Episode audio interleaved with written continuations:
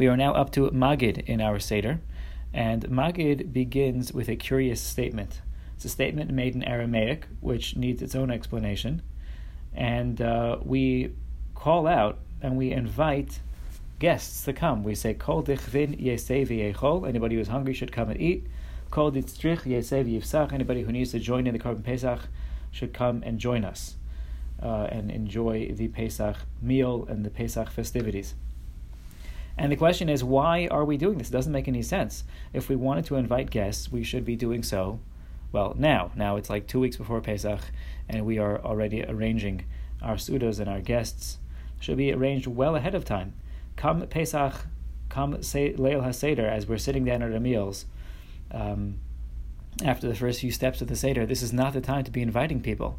And if we are going to invite people, we should walk to the door and open it and shout out in the streets. Anybody who would like a meal should come in. Um, we do that later on in the Seder when we read the passage of Shfoch Chamascha after we pour the Kosh Eliyahu all the way at the end of the Seder. But really, we should be doing it now as we go to invite people to our Seder. So, what's this uh, invitation all about? One beautiful answer given in the Chok Yaakov, which is a very important commentary to the Shulchan Aruch on Hilchas Pesach, he says, he suggests that this invitation, Kol Dichvin Echol, where we call out people to join us in for our Seder, is not for strangers, not for people who are outside our home, but rather it's for those who are already here, sitting at our table. We call out to them, we call out to each other. Anybody who is in need should join us.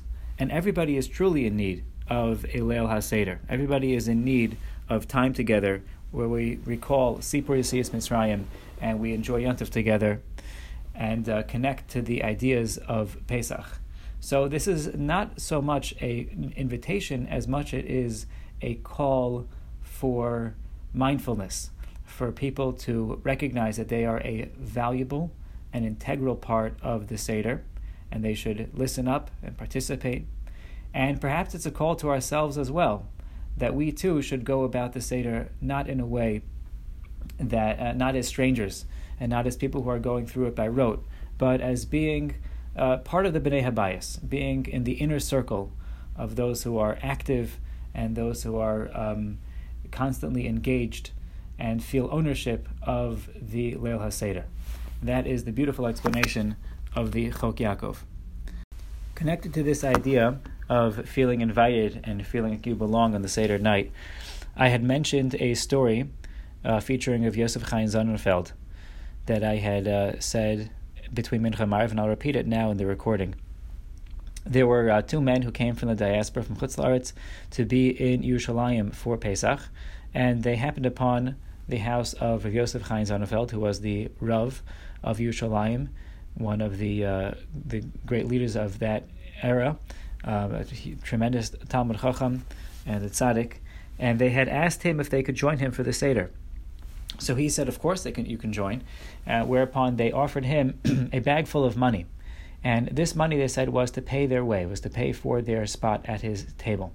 And uh, much to the surprise of those who had witnessed this scene, he took it. He accepted it.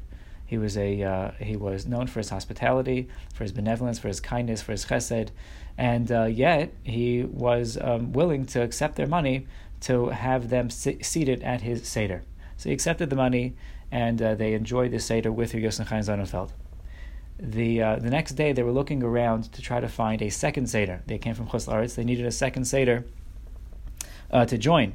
And unlike today, when there are perhaps more second seders than there are uh, uh, non-second in Yerushalayim in Eretz Yisrael, uh, they couldn't find one, and uh, so in consultation with Rav Sonnenfeld, they ended up staying in their hotel room, and there they had the seder with each other.